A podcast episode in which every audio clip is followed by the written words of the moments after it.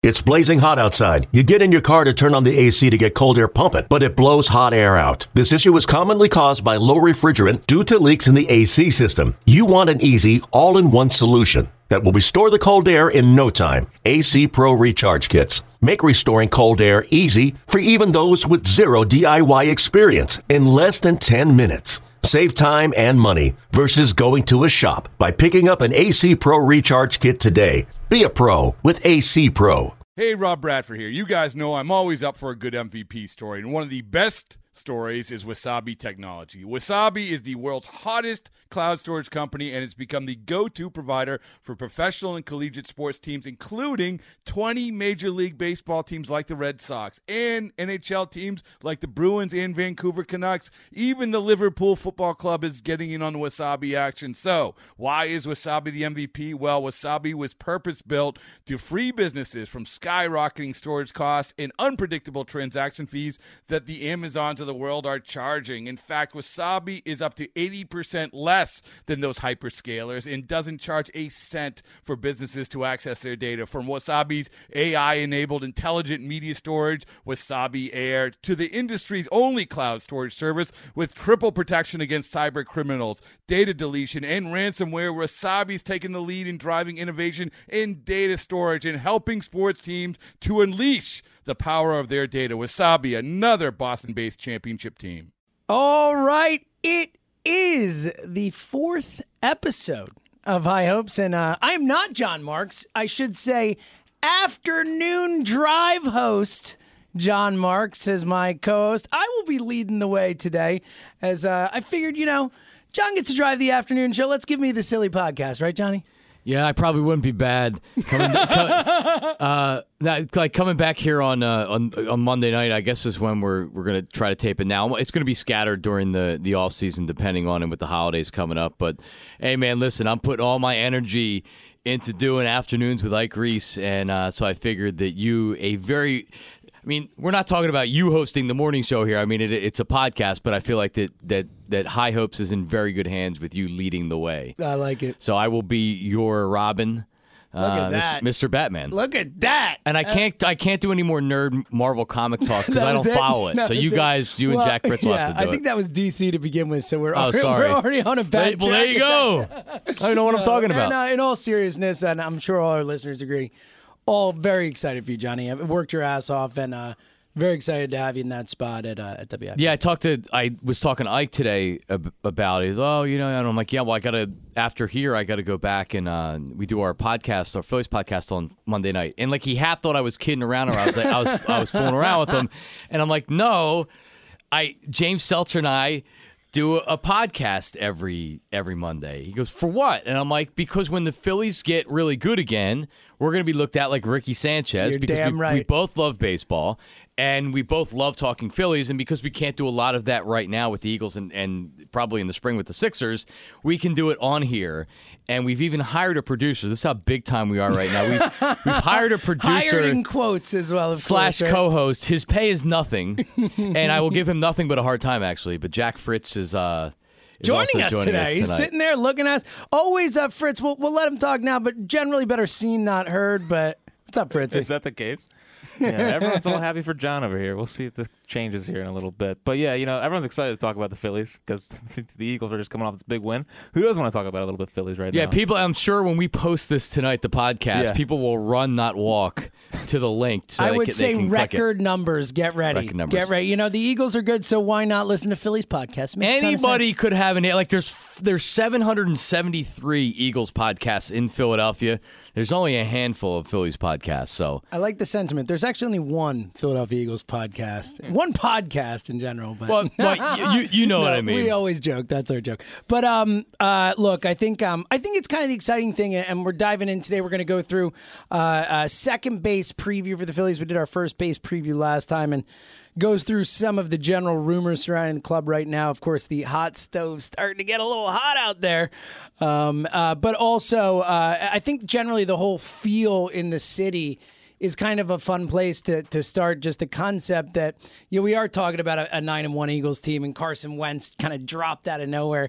The Sixers are playing right now, and obviously, uh, when you listen to this, they're probably not playing. They could be, but it won't be this game. But we uh, we were watching the Sixers in the background, and and Embiid and Simmons and that half against the Warriors, and there's such like excitement around this uh, Philadelphia sports team for the first time in a while, and I, I really do think the Phillies are the, are going to be that next wave of that, John. Yeah, it's nice to to see, especially when the whole Rhys Hoskins things happened and him and Wentz are going back and forth on Twitter and everything else. Like eh, there, there's there's a number of young star type players in this city right now, and they all seem to get it. You know, it, they all seem to understand. Like, hey, we're here in Philly. We're all young. We all understand. We're trying to win it. And you look at the Sixers, you look at the Eagles with Carson Wentz, and Rhys Hoskins has to be right up there as far as potential and what he's going to be able to do for his this team.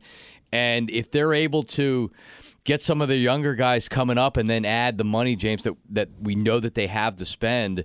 Uh, you got to get a little bit lucky. They're prospects for a reason, but this has a really, really good chance of in a couple years. I don't know if it's going to happen as quick as happened with the Eagles, Right. but in a couple years it could happen. Yeah, well, most things shouldn't happen as quickly as happens with the Eagles because that was The just out of nowhere. Like one year, just all of a sudden they're the best team in football. But I mean, look, it can happen in baseball. I think it's more likely this is more of a slower, deliberate type of Yes. slow burn type of build here. But um, I know we both feel very good about where it's at. And the fun thing about this, like where this Eagles team, while it is really on the back of Carson Wentz, but there's a lot of you know there's still a veteran presence here. There's still guys who've been around.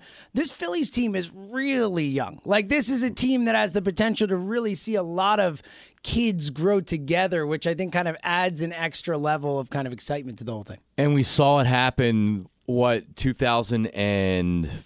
That's exactly right. 2006. Yep. Ch- Jimmy came up first. Chase came up after that. Ryan came up.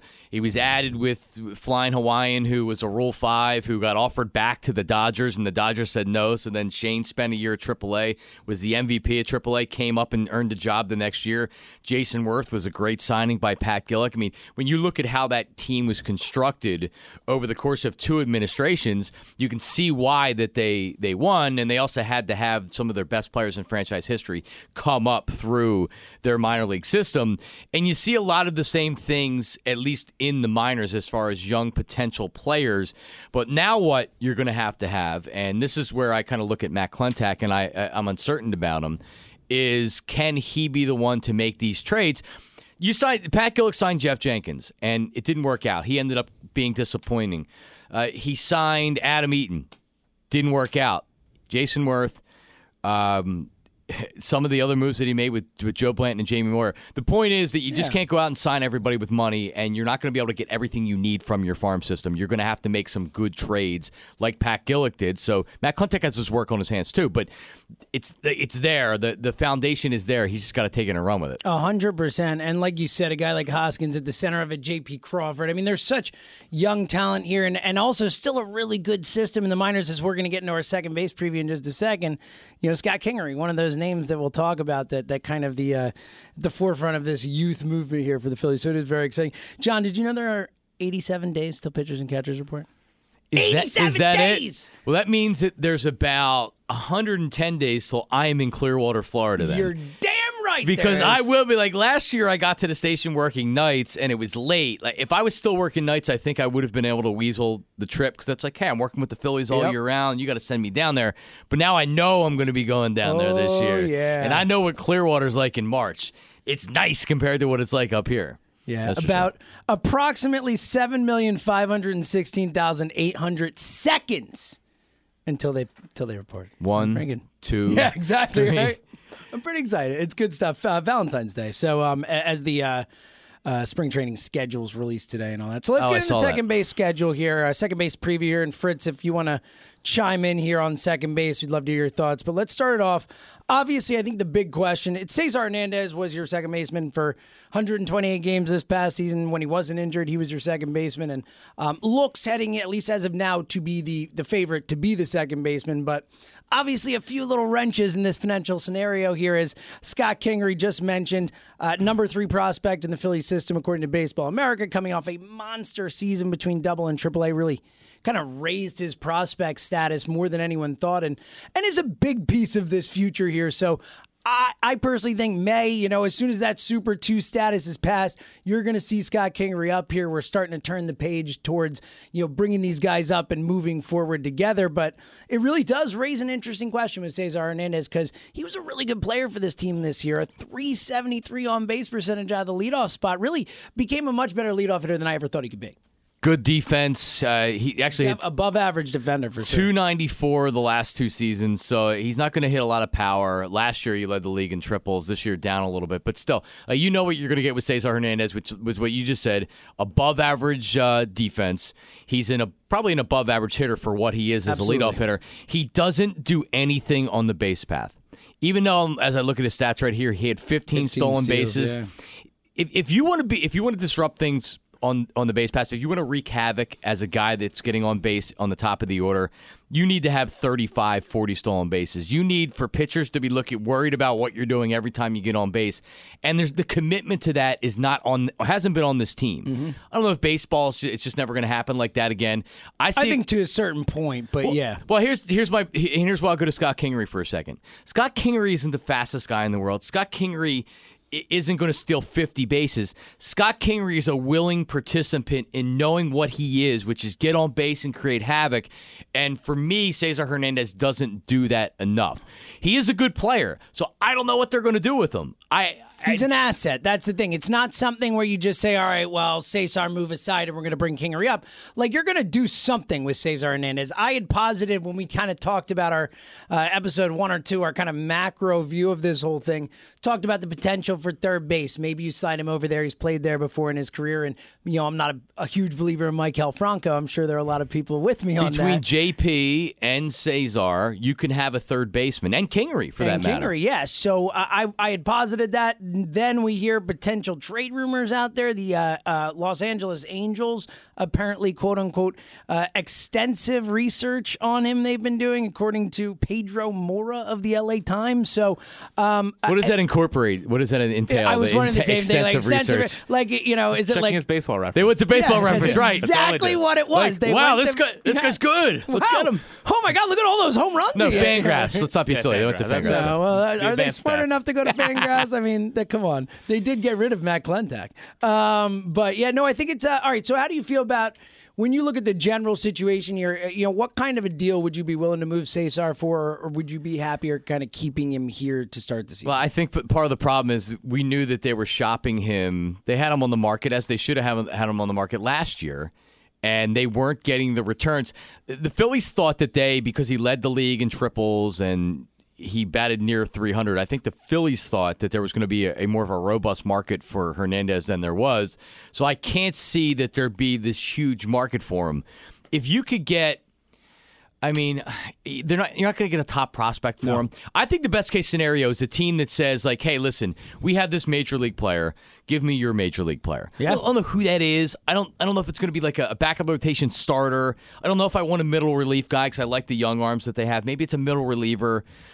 But I, I'm not giving Cesar Hernandez away. I'm just not going to give him away to give him away. But I also realize that at some point, the rest of the league also knows that you have an abundance of, of middle infielders, and there's only so much you're going to be able to do.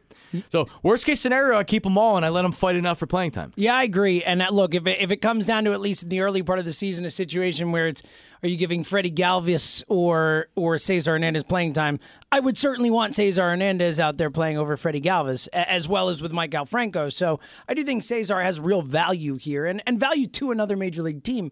But I think you make a really good point about their leverage. I mean that that's ultimately what it comes down to. And and if you're not going to find a deal because of that leverage that is worthwhile of trading Hernandez for, he's going to be more beneficial to you on your roster. I'm going to ask this to you and Jack, and it's who's more likely to be traded this offseason? Is it Freddie or is it Cesar? Because Freddie's last year of contract, but Freddie also a much more important position to where you it's a plug and play. You bring him in at shortstop for one year. You don't even have to resign him. And if you send him to a team that only needs that shortstop and is a playoff contender, he's the perfect guy for, for the team. So who who's more likely to get traded? Yeah, I think it'll be Cesar over over Freddie, and that's not a per- like personally. I would I think Cesar's obviously the better player, but I think Freddie for some reason I just feel like they really value him, and I think you can get more for Cesar because he's under more years of control and whatnot. And the Angels are a really interesting case because they have a bunch of starters with high upside that just have injury problems, like Garrett Richards, Tyler Skaggs, Andrew Heaney, Mm-hmm. those kind of guys. And I think if you can get, you won't get Richards, I don't think. But No. if you can, No, if no, you no. can take a flyer flyer on the Tyler Skaggs or an Andrew Heaney, it could turn into your Jake Arrieta trade, where it's like you get these guys high upside and they turn into something here with that health because the, the Phillies need a high upside ace like guy like the Arri- Arrieta guy that they got for. Who was it? Who they give a Steve Clevenger? Oh, and uh, uh, who was part of the Arrieta trade? Oriole, Orioles and Yeah, to the I Orioles forget to what the it was. Cubs. I can't like remember Steve who else it was, but it was someone. It was someone just But useless. But taking a shot on a high upside guy would be my plan for C- Cesar Hernandez, or a dominant, not dominant, but a high upside middle reliever guy as well. I'd ra- I agree with you, and I'd rather take a ch- I'd rather take a chance as opposed to getting a fourth or a fifth outfielder or like a quasi starter, which I don't even know where they'd start because this roster is pretty much set.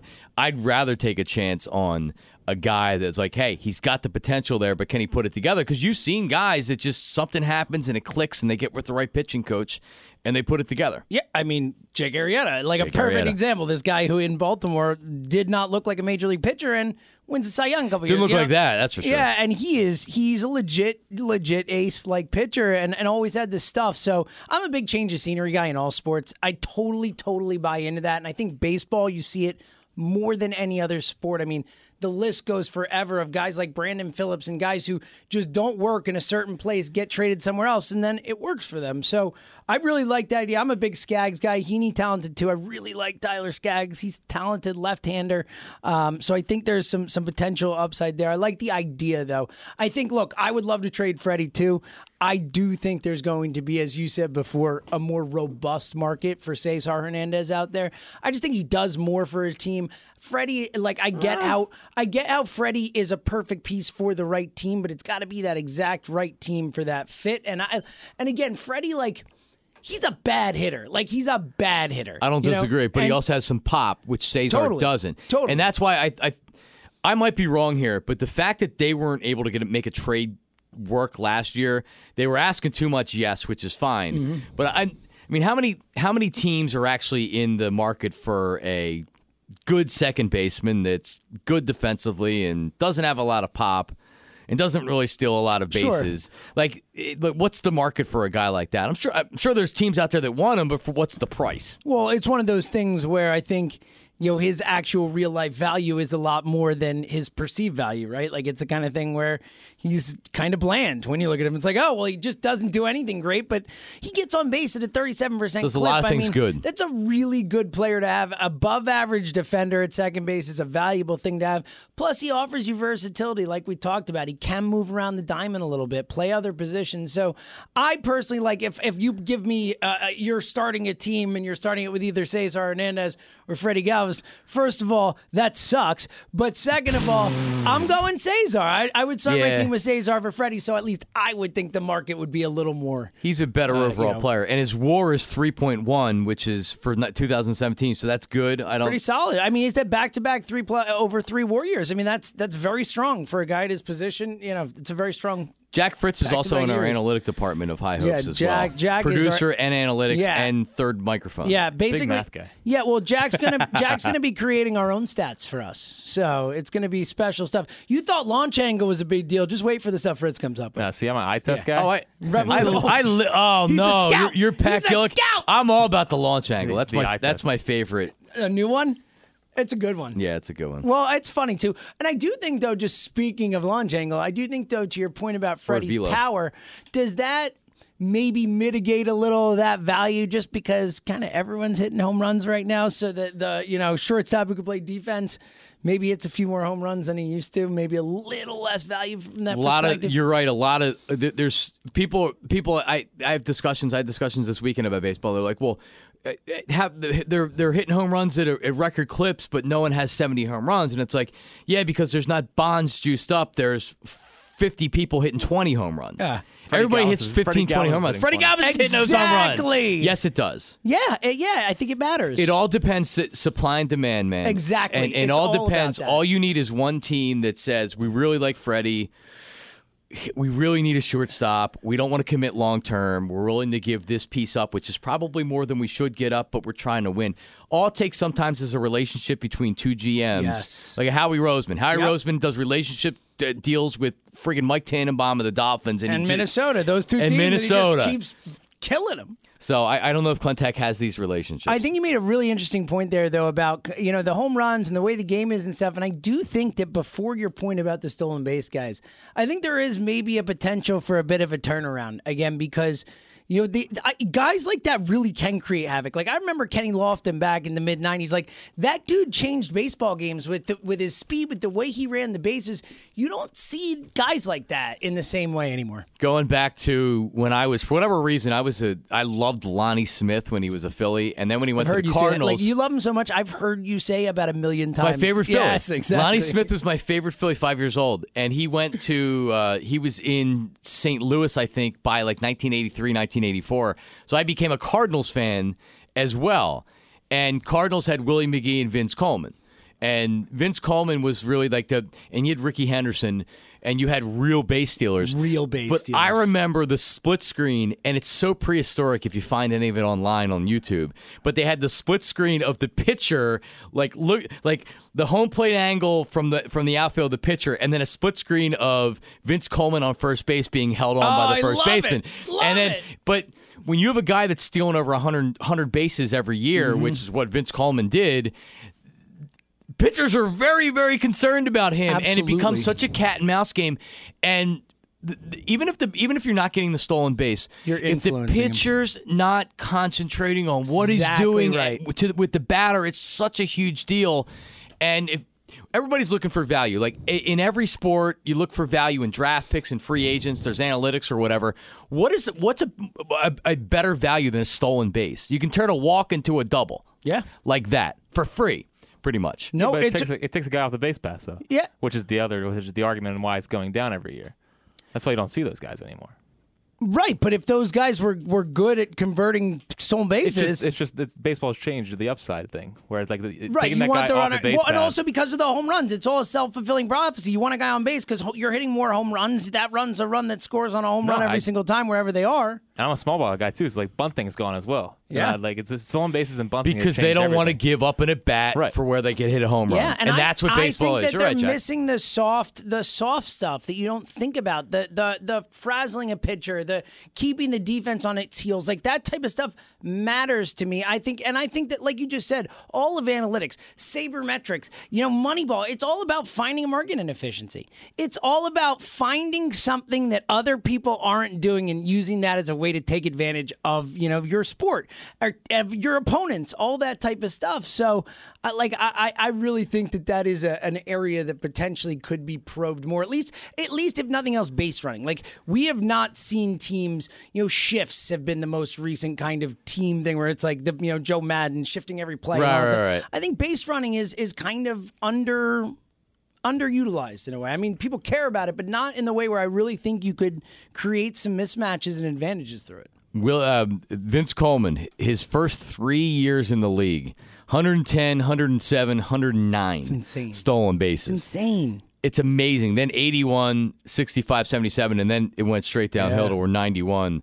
But like he really, it, made an impression on me as a kid to where like baseball has changed, obviously, and I don't know if it's ever going back to that type of era, but it there, v- the Vince Colemans of the world can can work in any era, and if you get a guy, it, and it's not about Scott Kingery stealing. 60 bases. It's about Scott Scott Kingery stealing 25 bases. Mm-hmm. Yeah, and and 20 going bases. first to third and going, you know, all that type of stuff and rattling and getting leads where your pitcher, even if you're not stealing a base, if the pitcher's constantly checking on you, constantly aware of you, like that throws him off. groove a fastball where he's not paying attention, and that could be a home Even run. if you're bluffing, it's just about being smart on the base passes and using it to your advantage.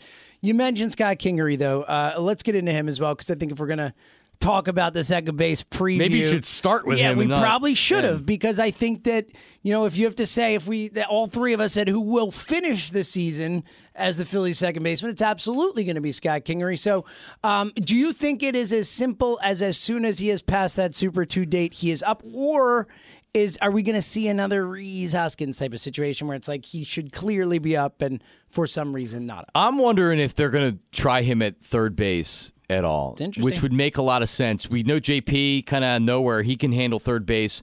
We also don't know if maybe Franco's getting moved in the offseason. I think if, they can, they probably will, they, right? they I mean, can. It's just if they want to, what kind of a return are they going to get? You would feel like that then that if you traded Franco, you'd almost have to take back a similar project, like a guy that has a lot of Oh, it's potential. another the change of scenery thing, right? Right. Yeah. Yeah. Maybe a, a, a hitting coach or somebody gets to him. But I'd be surprised if Kingery wasn't the starter by the end of the season. But I also wouldn't be surprised if they brought him up and between Kingery, J.P. Crawford, Galvis, and Hernandez, that you have a bunch of guys playing a bunch of positions. Uh, Galvis is playing shortstop, but you know what I mean. Like Crawford will get a start or two here and there and there.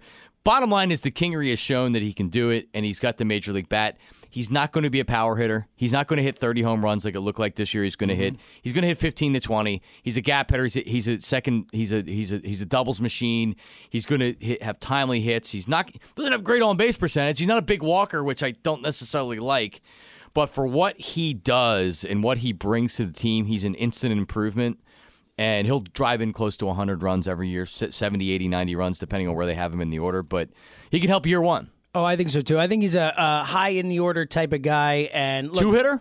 I think two hitter's a really good spot for him. Yeah, that, Not a leadoff hitter? No, I don't think so. I mean, I think J.P. Crawford is Leadoff more hitter. of a type of leadoff hitter down the road type of guy. I mean, he's gonna have a 400 on base percentage type of you know career. You know, theoretically, like that's a little high, but you know what I mean. Like he has that kind of potential, Crawford, in terms of his ability to get on base already, um, and and faster. Uh, but I think you make great points about Kingery and his headiness and the way he plays the game, and also to kind of just uh, you know warn people a little bit that like you know he went on that run with the homers and stuff but you know he's not he's not a, a power hitting second baseman per se like he's got some pop but that's not his game He's like five foot ten. exactly and like don't get me Buck wrong I mean, 80. Jose, Altuve just won the MVP, so things can, you know, things can happen you don't expect. But I'm with you. I think that Kingery, that that's kind of the the projection for him more. Jack, um, I mean, I know at least as you're talking about here, for me, I think J.P. Crawford, and we're going to get to our shortstop preview next week, but I think J.P. needs to be starting there from day one. We'll see if that happens. How do you feel about Kingery kind of in relation to the whole, you know, mess, as it were, that we're talking about here between this middle infield spots? I mean, I'm, I'm a big Kingery guy, but I think he had strikeout problems once he got up to AAA last year, and the, the OBP thing was a bit of a concern. So I'm not totally sure I'd bat him two hole. Like I like Aaron Altherr as my two hole hitter. Oh, I, I'm talking long term. No, yeah, know. I, yeah, I'm I agree talking with like you. Mm-hmm. a lineup when he comes up next year. I like Kingery like in the five. Yeah. the five ish. maybe even six, seven range Yeah, when he first let him, comes let him up. let him ease into the lineup. I Unless you're. Pete Mackanin and have Hoskins bat seven, and then the next game have him as your cleanup hitter, even though he went over four. Yeah. Which was, Unless you want him to see some fastballs, it depends. I mean, it, it you can switch that around so much where they hit, but I mean, you're right. I like him at two because he's not a, a guy that walks and he likes to swing, but that also works very well at five. yeah. So you Um, could definitely stack that at five. The trading Franco thing is really interesting because, like, do you really trade him right now? Well, yeah, you're trading with the the, the the nadir of his value, right? And I mean, it's if like if he figures it out, like, it's just like that could be a, a franchise changing move. Yeah, he's never going to figure it out like I don't that. think he is. it Either. ain't happening, brother. Look, and I, look. All right, here's the thing: if you like John Mallee, maybe is is really a wizard and can come in and get him to figure it out. But I mean, the approach, and it's like the consistency of the same mistakes over and over and over again, and the same lack Not of- changing anything. Yeah, and he doesn't seem to care. He doesn't seem to care that he's not changing anything. I mean, like even you know a guy like Alfaro who will never be mistaken for a walks machine. At least we saw somewhat as the season went along. We saw some progression. We saw some a change in his approach. Yes. we've been watching Franco for years now, and, and we've seen literally none of that. And I, I'll agree with Jack on this is that I, I also don't think that it's time that you, you trade him just to trade him. Absolutely And not. if unless you're getting, sometimes you can make trades that make sense for both teams. Mm-hmm. And if you can do that to where we were talking early earlier, you get a guy that's like it would make sense. It's a it's a it's a position of need. They could use Franco. They could develop him. The bottom line is the dude has unbelievable raw tools, and when he does hit the ball and make solid contact, it goes a really long way. So I'm not moving him just to move him in the right trade. I would definitely move him. Do I think that he's going to figure it out and it's going to click? No, I don't. I don't think I maybe for a half of a season or something. I'm not totally giving up on him yet, but I, I I'm not I'm not expecting much. And next year, if he does the same thing he did this year, he's going to lose his job. And we already saw that they're going to be willing to do that quickly. Uh, yeah, I don't think I don't think he has a long hook, but you're right. And and look, he's with 25, 26, you know. I mean, he still has not reached his physical athletic peak theoretically. Like there is still the upside there like you said. I mean, his wrists are so quick like he can turn on a ball so fast. Uh, but I mean, just the the the lack of of dedication to the craft, to to the approach to changing it so far. For me, at least, John, I'm with you. Like, it's certainly not here. I don't ever expect him to really have a, a successful career here. But I do agree with Jack. I don't think I don't think you're going to trade him now because I just don't think you're going to find that deal out there. I don't I don't know where there's a and and if it is, Teams aren't going to be going to another be project. beating down your door for Yeah, you know, like, that's oh, the we need him. But I do, here's the thing: I do think that there are teams that would want to take a shot on him for all the reasons we're saying. You know, the talent, the skills, they're all there. But the the point is that that you're not going to get anything worthwhile for the to right do it. price, every team would in in the majors would want him. Absolutely, why wouldn't you? But the Phillies aren't just going to. you got to believe. You got to look away. at the tools in the age and say, "Oh, I can fix him," because that's what they do. That's why they're in these spots. But the Phillies are a rebuilding team, so why shouldn't they let him develop? Theoretically, here? you're absolutely so, like, right. if another team's gonna take a shot on him, it's to, Well, to the reason they shouldn't, and you and you know, it's a change of regime and a different pitch Mm-hmm. hitting coach. So like you, that's why you would could convince yourself to buy in or whatever. But the reason you don't is because you say we've seen it, we know, we we we've watched this guy for years. I'm not quitting him until I see him close his stance, and if I know if he if he if he can't close his stance and still can't hit, then I'll give up on him. But like after I saw Giancarlo Stanton close off his stance and hit 65 homers this year, I'm not done on Franco yet. All right, look at that. And so you basically Giancarlo- just, Giancarlo basically Stanton, just huh? said No, Mike no. Alfranco I'm is the next saying Giancarlo close the Stanton, stance. quote That's unquote. Jack Fritz hit him up on Twitter. Yeah, but but they but I've heard I heard Pete Mackanin talk about how they're trying to get him to go the other way, and a lot of times he hel- he says to himself, maybe I should just tell him to try to pull everything because he it, it's not he's not he's not pu- putting stuff the other way, and, and, and he's trying. It's not working. So like, why not? just make him a, he a dead pull hitter. Like if that's what he wants to do, do it. can't be much worse. That's for sure from an on base percentage perspective, at least. Um, you mentioned Stanton, uh, uh, so that's our second base preview. More on Maikel Franco coming up in our third base preview. So we'll continue to preview the positions heading into the winter meetings and all that good stuff. But um, speaking of kind of rumors, and you mentioned Stanton, it does look like the Phillies likely out on Stanton, I think, which we all kind of expected them to be. Crowded outfield didn't really make a ton of sense. Obviously, the onerous contract, but there were a few other rumors uh, come out over the last week. One that makes even less sense than Giancarlo Stanton, if that's possible. Uh, according to and, and legitimate people connecting them here, Jon Heyman originally and Jon Morosi backs it up, saying the Phillies interested in DH Carlos Santana. John, not the not the guitarist. Well, you know, I it it's interesting that they both say the same thing, and I'm not gonna I'm not gonna say that these guys are throwing stuff against the wall because. Yeah, uh, you know, a lot of times this year, there's just a lot of rumors and, like you said, a lot of connecting the dots. Like, okay, this team needs a starting pitcher. Here are the top three starting pitchers on the market. They must have interest This in a starting money. pitcher. This guy's going to cost Right. money ipso facto. it's weird that it makes it makes such little sense that maybe it makes sense. Does that make sense? Like Sure, it, it makes such little sense that the Phillies would be in on Santana. Then why is the name being Why is the name even there? being put out there? No, that that I, look. I think um, It would and be to play first base, and then Hoskins would play left field. which I, I think would be a gigantic mistake. And we talked about it a little last week when we did our first base preview. That you know, Unless they like him in left field, ah, James. man, I know, but he I, I don't think he's a left fielder, but they might. It's possible. He's I- better than the bat out there, Pat the Bat, isn't he? I, I, Well, he's- he's more that- athletic. High, high praise Well, than Pat, that- Pat turned himself into a, a okay defensive okay. player. Yeah, you he were, was you were okay. go- You were thinking like He's better than Greg solid, You were thinking Luzinski. mediocre. You ended up at okay, and you're probably All right. a little generous there. All right, yeah, he's in there for his bat, but I agree. Like all else, all else being equal, you want him to be your first baseman. But if you have a chance to add a guy to play first base, I think he can be more than adequate in left field. I, I don't know about the guy they're looking to add to first base and how much money you're going to have to pay him. I don't And really then- like the and then what's idea. the- I think. Look, I think if they're signing Carlos Santana, I think it, they're doing it in the same vein that they signed Howie Kendrick last year. Obviously, a little bit bigger ticket, as it were, but they're signing him to try and trade him at the deadline. I think that's the most likely scenario in that type of situation. A team that needs a power hitting first baseman, a power hitting DH, whatever. I think that's the only reason you bring a guy like that in. Well, all, it'll also be interesting to see what happens with the market this year because you remember there were a lot of a lot of players that deep into I mean spring training Bautista wasn't even signed in- Yeah, in, the beginning of spring training, super right? late. Remember that was the thing with the the Edwin Encarnacion signing, where Toronto offers him the contract, and then he says no, and they sign Kendrys Morales. And then it's like, oh wait, no, I, I still am. I'm still interested. And then the Indians get him at a discount. It was really a strange market for the power hitters last year. Strange market, and you saw a lot of names that were still there towards the end. And I, I guess it's actually how why Michael Saunders ended up in Philadelphia because there wasn't a market on him. Gee, I wonder why. um, so it'll be interesting to see the strategy that the Phillies have because they do have money.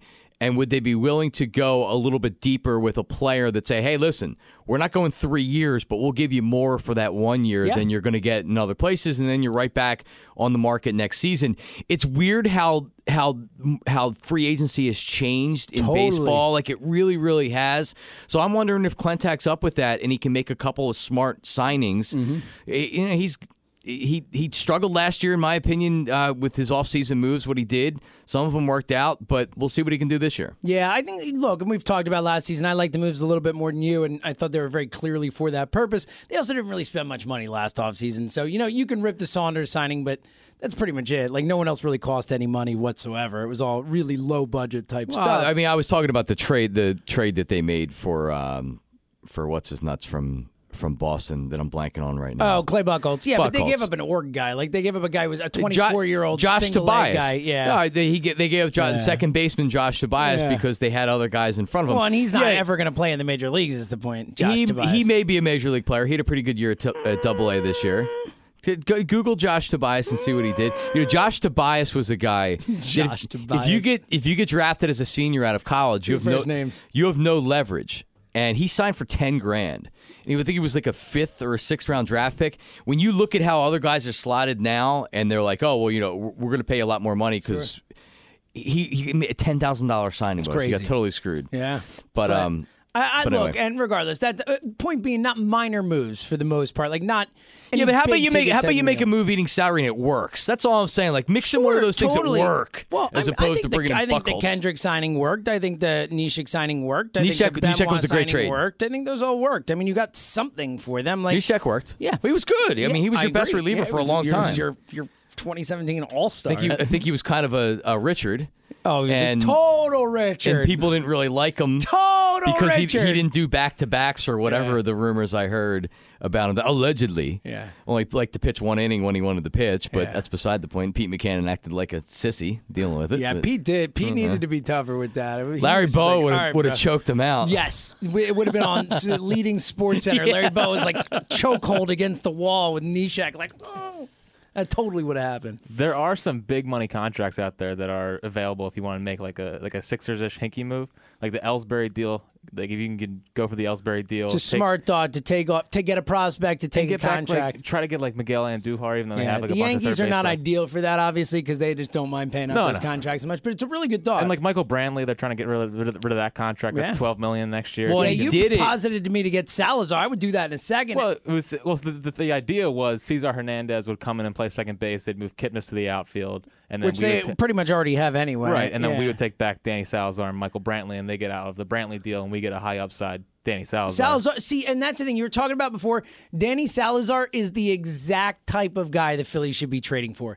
A very high upside arm who hasn't been able to either put it all together consistently or stay fully healthy on the field. But like Danny Salazar is a, you know, if healthy, lead the league in strikeouts kind of pitcher if he's healthy. You know, he's that kind of nasty stuff. So, Fritz, I really like that name. And I think that's the general type of guy um, that they should be going after. Speaking of uh, going to the middle relievers, but a similar type of guy of a, of a high upside middle reliever who I, I like a ton. Uh, Jon Morosi also reporting in on Jake McGee.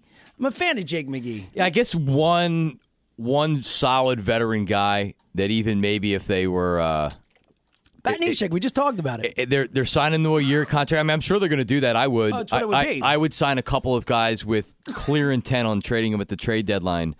Um, I'm okay with that. I'm I really like the, some of the young Phillies arms in the bullpen, and I want to make sure that they get plenty of opportunities. But having a veteran in there like that would probably work pretty well. Totally agree. And And, McGee's like what a, a year or two removed from getting a monster deal from the Rockies. Yeah. So maybe get him back like a little bit too little his two cheaper, years maybe. ago yeah. for- and for look, he and he's a good pitcher, man. He's closed before. Not that you know you you know, have a set type of thing there. And uh, Miggy's a really nice. That's the type of guy that, I, again, for that Neshek type of move, it's a guy who can help you. Or can be a piece that you could trade at the deadline, which really can bring back value and and also like not commensurate value, right? Like you sign Pat Neshek for whatever a couple million dollars, and you trade him for for a potential someone who can help you, like legitimately help you, or more so for you know dollars in the draft, international dollars. Like that type of stuff is far more valuable than the two, three, four million dollars you're paying that middle reliever for that. Season. No, you're right, and and Klentak definitely understands that. He made the trade or he made the deal where he claimed the the the player off of the who the, was his Juan name, the, Nicasio, the like, Pirates. that was a great. That was a great he, move. he more or less bought a prospect Be- by because they couldn't afford picking to keep him up, and then they exactly and, and a good him. prospect, like a top ten prospect. One for of the their top Cardinals. prospects. Yeah, so like a legitimate, legitimate move. Yeah, because the Pirates out of spite didn't want to make the trade, so they just gave the, him to the Phillies, which is the It's dumbest exactly thing. what happened. They, Uh, just, got nothing Phillies just him. had the first waiver claim they had the and the worst Phillies record just traded to the same team that, that wanted him in the Was beginning, the Cardinals. Awesome, awesome. So he could he can see it's like Jack was saying with the whole Hinkie thing. There are ways that you can use your low payroll, and hey, you're going to spend the money, then do it on a player that you, doesn't even matter if you, you want, but get something else in return. Uh, well, and that's the point of it. That's the beauty of it. And the Hinkie is a is a kind of a great way to put it. It's funny how that's just become Trust the process, yes, James. baby. Yes. All right. Uh, lastly, before we get out of here. Um, I wanted to talk quickly about the Hall of Fame ballot release. Do, does anyone care about the MVP and Cy Young and all that? We don't really care that much, right? No, I don't- I don't care at all. to Jose Altuve, and we can just move on. Um, I like I like Altuve. I'll, that's I'll why I said that, it. Yeah. I love him. Like, and also, I mean, Aaron Judge and, and Cody Bellinger may be the best pair of Rookie of the Year How winners. that? Numbers. So maybe we do ever- want to talk about it. God damn it, we just did. We There did. That was fun. Corey Kluber and Max Scherzer are both good. All right.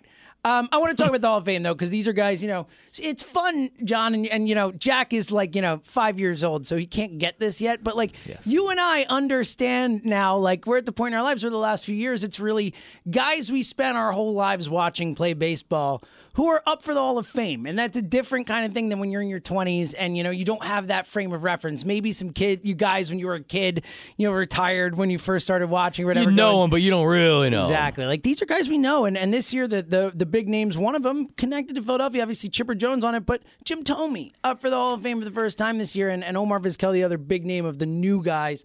Um, Yeah, Freddie Galvis Senior will make it. I don't know if he makes it the uh, you know his first year. I actually. Wait, were you was that were you working or was who was working when I got the phone call that, that said that Freddie Galvis was better than uh, was a better player than Vizquel? And I'm like better than a probable Hall of Famer. like Oh, okay, ridiculous. Anyway. Like, come on, better than the second. Be- well, maybe Andrew Simmons better, but second or third best defensive. Jim Thome is a surefire Hall of Famer. He was, uh, you know, a great power hitter, albeit a DH really for for a lot of his career. He he he played a while. He hit a lot of home runs deep into his thirties. He was a consummate professional. Everybody loved him. He took a big contract in large part because the union needed him to take the contract in Philadelphia. Yep. He, He didn't really like leave Cleveland. and he didn't. He, He didn't. really didn't. And the Like, Phillies it's kept well documented. offering years and more money and everything else, and he knew that he kind of had to do it. Uh, but Jim Thome was just one of those good guys that you rooted for that also could hit monster home runs. I remember going to the vet. Moonshots. Him hitting home runs in the vet, where it's like, yeah, guys didn't hit home runs like this No, at the man. vet that I saw in my lifetime. I mean, it's just consistent bombs. So he'll get in. I don't know if it's the fir- first year. I don't really, I don't follow the Hall of Fame that much, but he'll get in. That's what uh, you had asked before. Is he a first ballot? And I, look, he's a Hall of Famer, and, and he's going to get in. I think his best chance. I think he's the kind of guy who probably wouldn't normally get in on the first ballot just because they like to punish guys for some reason. Because, like, you Babe know, Ruth didn't get in You're not. you're something. not a Hall of Famer this year, but you are next year, even though you did absolutely nothing in that year. But sure, that makes a whole ton of sense. The, Hall of Fame's a disaster. We don't need to get in. uh, It's like my biggest pet peeve in all of sports is the baseball Hall of Fame. But um, I I think that um, I think the chance he has is that he, like you said, John, like he was loved by everybody. Like every reporter ever covered him, every fan who ever met him, all that type of stuff, and ultimately it's these guys these are reporters who are voting him into the hall of fame and i think the fact that they like him and the fact that he deserves to be in could get him in on that first bout i think chipper jones a, a lock to get in on that first bout and a well-deserved lock i mean i think you could argue you know uh, after mike schmidt maybe the best third baseman, uh, you know, one of the best third basemen in the history of the game. Like uh, on the top, like top five third baseman in the history of the game for sure, no question. Like that's crazy to think about. Yeah, but I mean, yeah, Brooks Robinson, who I never saw play. Right. But and it was also a big defense, mostly defensive. I mean, Eddie Mathews is a guy who pops up on the list. That's the point. Like, you know, like Chipper Jones, one of the best third basemen Chipper. Jones was uh, probably the best hitter that all those all those Braves Phillies games that we grew up in for so many years that he played. I, I remember being at the vet for a Phillies game, and my my buddy had uh, had. If you remember back at the old vet, when you had box seats in, in the front, there were really boxes, and there were those Oh, yeah. metal boxes where you'd fit like four people in Yeah. there, and that's where you could really get the foul balls or whatever. There Uh-huh. wasn't just like oh, you're in the second row; you're in the boxes. And I remember being at, at an Atlanta game, and we were on him all night long. Larry, Larry, and he handled it so professionally, and like he knew that we were just idiot, like teenage kids, and, and we're doing stuff. But he was um, one of the best hitters that that I've seen, and just a, a great player, and also just married a uh, his third wife, a Playboy model this time. Good for you, too. So he's Chipper. been he's 0 Good for for you, two. We're hoping he goes one for three. And my buddy Kevin McAlpin, who works for the Braves radio, raves about him as far as a guy. That's what I've heard. Uh, You hear it everywhere. Like he was just a really good guy, loved guy. the game, like cared about his teammates, all that type of stuff. And seems the stuff that you've seen from him at post career seems that way too. Like kind of funnier than you would have expected and stuff like that. And um, uh, everything you said, Not a total douche No, like exactly. a lot of that's what you baseball players. You- yeah, that's like Pat the. Bat.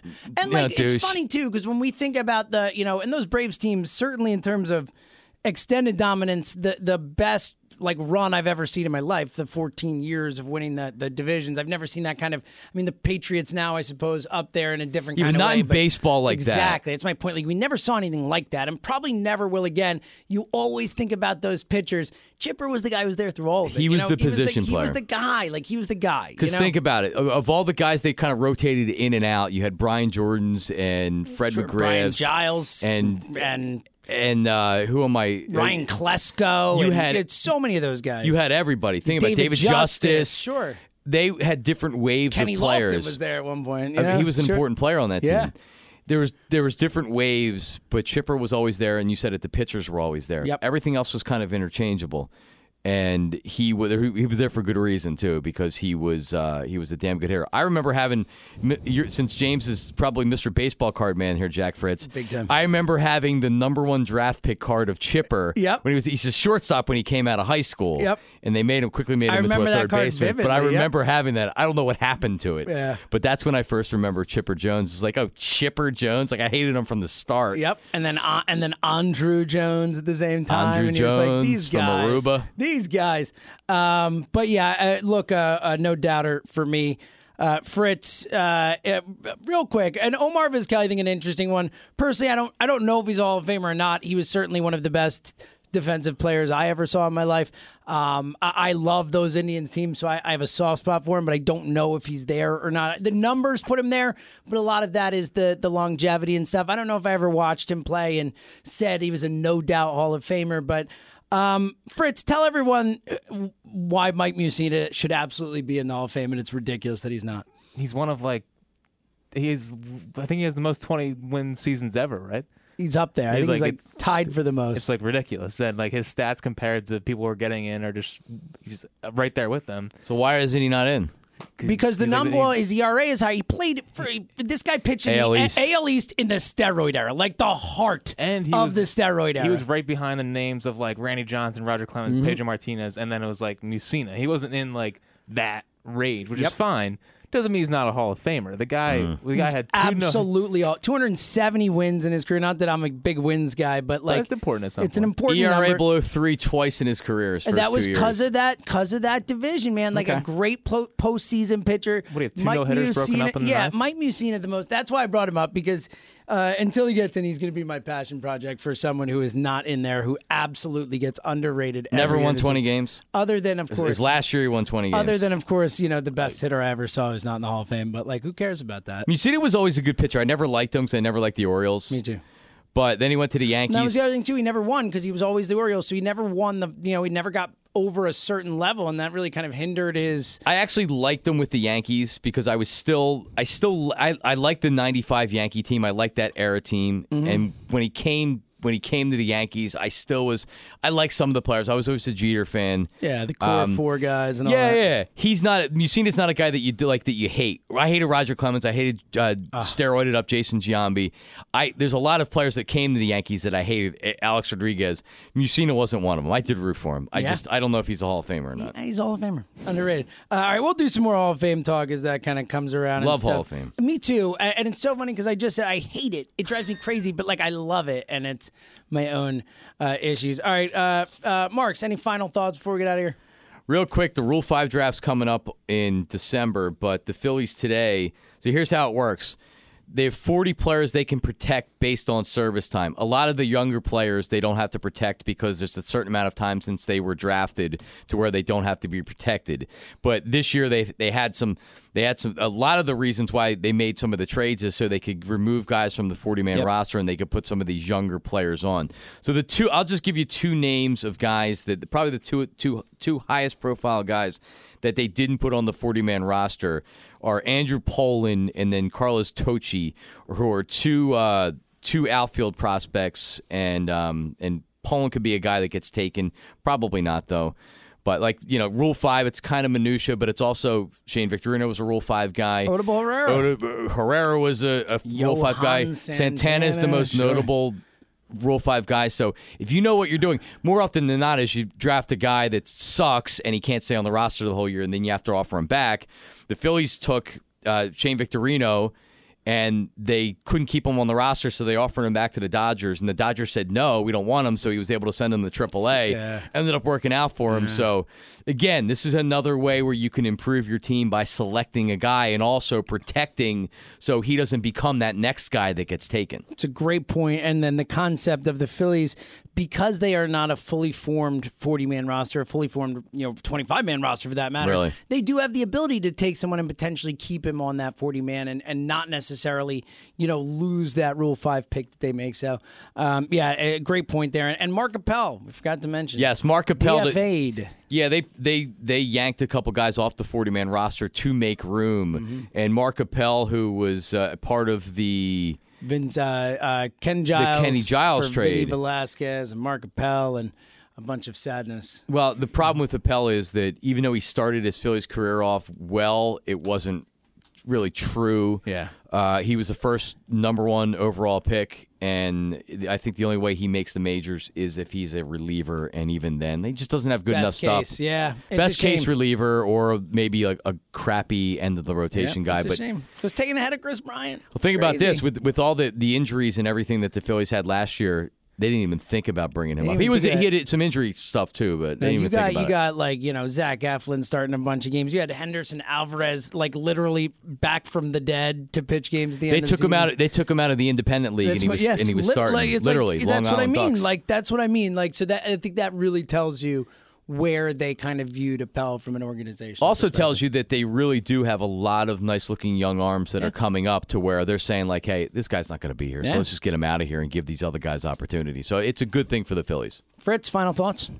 Yeah, so international slot money. This on the 40-man roster that came out today, four players were signed for under $100,000 in the international slot money. It's very important. I'm very passionate about it. And if we can get international slot money at any time, take it. Like the Jeremy Hellickson deal, perfectly fine. Get as much international slot money as you can because you're going to need it and you're getting steals for for a cheap amount of money. No, that's what when when they made those deals to trade for that, I, I said the same thing to Marks at the time. I was like, market inefficiency. Like, find something that other people aren't doing and go do it. And and trading for those those dollars is something that no one And else they've is done doing. a really good job finding some good like Sixto Sanchez, Donis Medina, Ranger Suarez. Yeah, it's a great point. Well, they they put roots down. You know, they they've said we're going to build. We're going to build roots in the Dominican Republic in these places, and we're going to actually have like real, you know, f- scouts there and, and Their put starting there. rotation in th- four years, I'll say, is in the minor leagues right now. Yep. Pretty. like, Noel is probably the one guy that's here. The rest of the guys, all high upside arms. Who knows what happens with Sixto Sanchez? You're talking about a guy that throws 101 miles an hour and is my size. You know, anything can happen with uh, with any of that. But And Medina might be just as good. Medina might be better because he has command of his pitches. I mean, that's what a lot of the scouts say about Medina. And Ranger Suarez is, is killing. I love Ranger Suarez. Jojo So- Romero. Jojo Romero. They really do. They're lower They've got levels young that are arms, moving man. up. They got and starting arms too, so that matters. And that, well, that's everything, and that's the key. And and you never know if they'll they'll make it, you know, where you want them to make it. But uh, certainly nice to have that upside. All right, uh, that'll do it for episode four. High My hopes, baby. That's right. Next week, uh, shortstop preview coming up next week.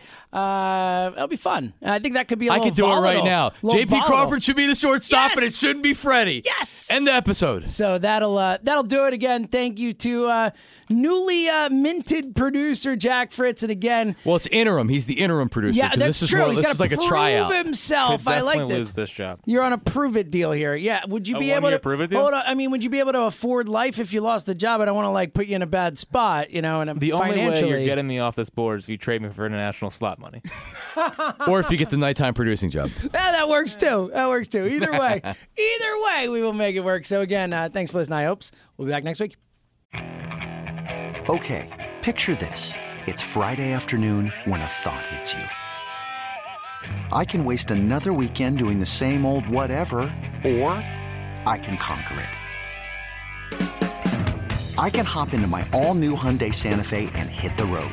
Any road. The steeper, the better. Because my all new Santa Fe is available with HTRAC, all wheel drive, so I can hit the trail without a worry in the world. Heck, with three rows and best in class rear cargo space, I can pack the whole family in with all our gear. We've got available dual wireless charging for our phones, so we'll never lose touch with civilization, and we won't lose touch with the primordial power of Mother Earth. So, which is it? Waste the weekend or do something a little more epic? And conquer it in the all new Hyundai Santa Fe. Visit HyundaiUSA.com or call 562-314-4603 for more details. Hyundai, there's joy in every journey.